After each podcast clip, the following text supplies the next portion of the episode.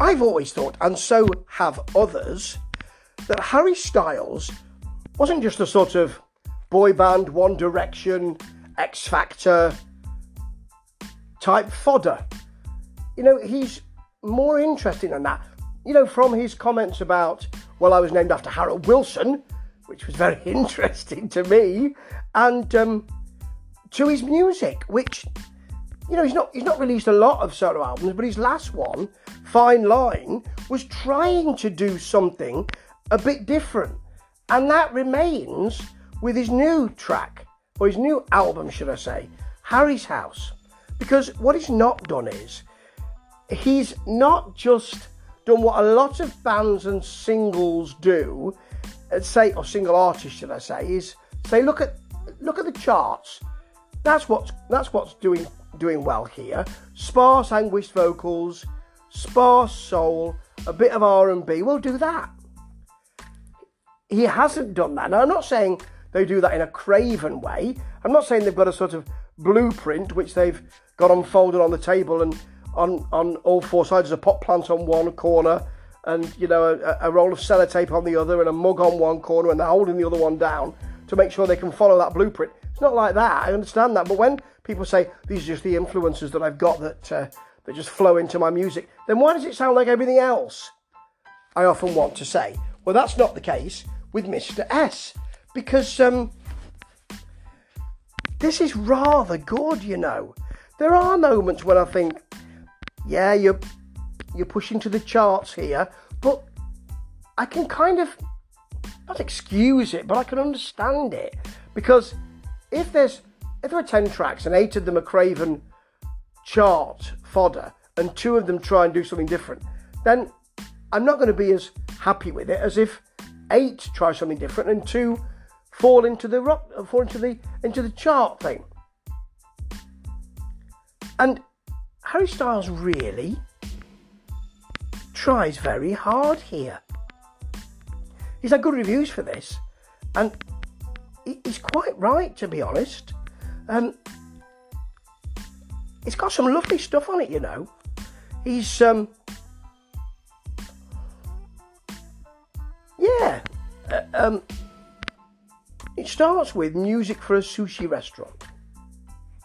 Even the title makes me think, well, there's something a bit different here. It's kind of upbeat modern soul, but it then clicks back to the seventies.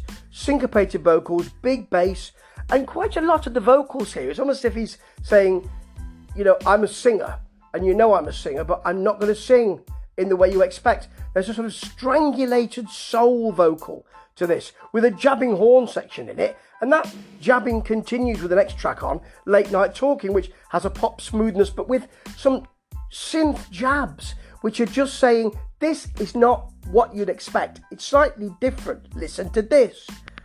It's got a sing-song chorus, not like that, it's better. There are tracks like As It Was, which is slavish, aha, really. It, uh, aha! They're a band who did well in the eighties, I'll do that. It, it, it's sort of a mini take on me. It's not it's not ideal. Um, Little Freak's the same, really. I think I expected something a bit more sumptuous from the title, or a bit more a bit funkier. It is sparse R and B and soul. That's not great. But then Cinema has fun, but it's quietly funky. It's in regulation, but I don't think it's warmed over. It doesn't sound like that. You know, it, it doesn't frighten the horses. But then you get Daydreaming, which has calm seventies funk, horns, female backing vocals. You've got some Lonnie Liston Smith funk stuff in there, you know, throughout, and a bit of disco as well. Not, no one's going to say, I'm strutting my stuff and everybody step back. It's not like that. It's more, well, I'm in a group of people and I'm dancing and I don't want too many people to recognise me, but I'm enjoying myself.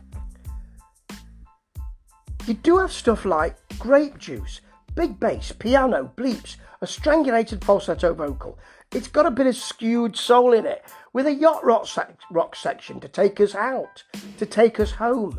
You can see that this is not the usual kind of, I'm an ex-X Factor and an ex-boy band person. He wants to evolve into something else. And yes, it does touch what's happening in the charts at the moment, but not in a slavish way.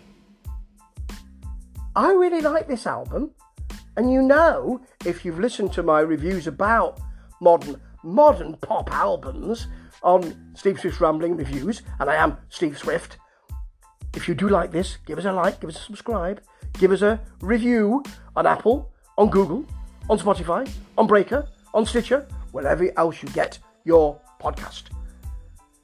You'll know if you've listened to me going on about modern pop albums, the pop albums that I don't like a lot of them.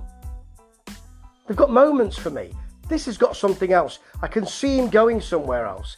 And that, for me, is great. He's pushing against the tide. Sometimes he gets into the tide. Sometimes he's he's wading up to his to his ankles.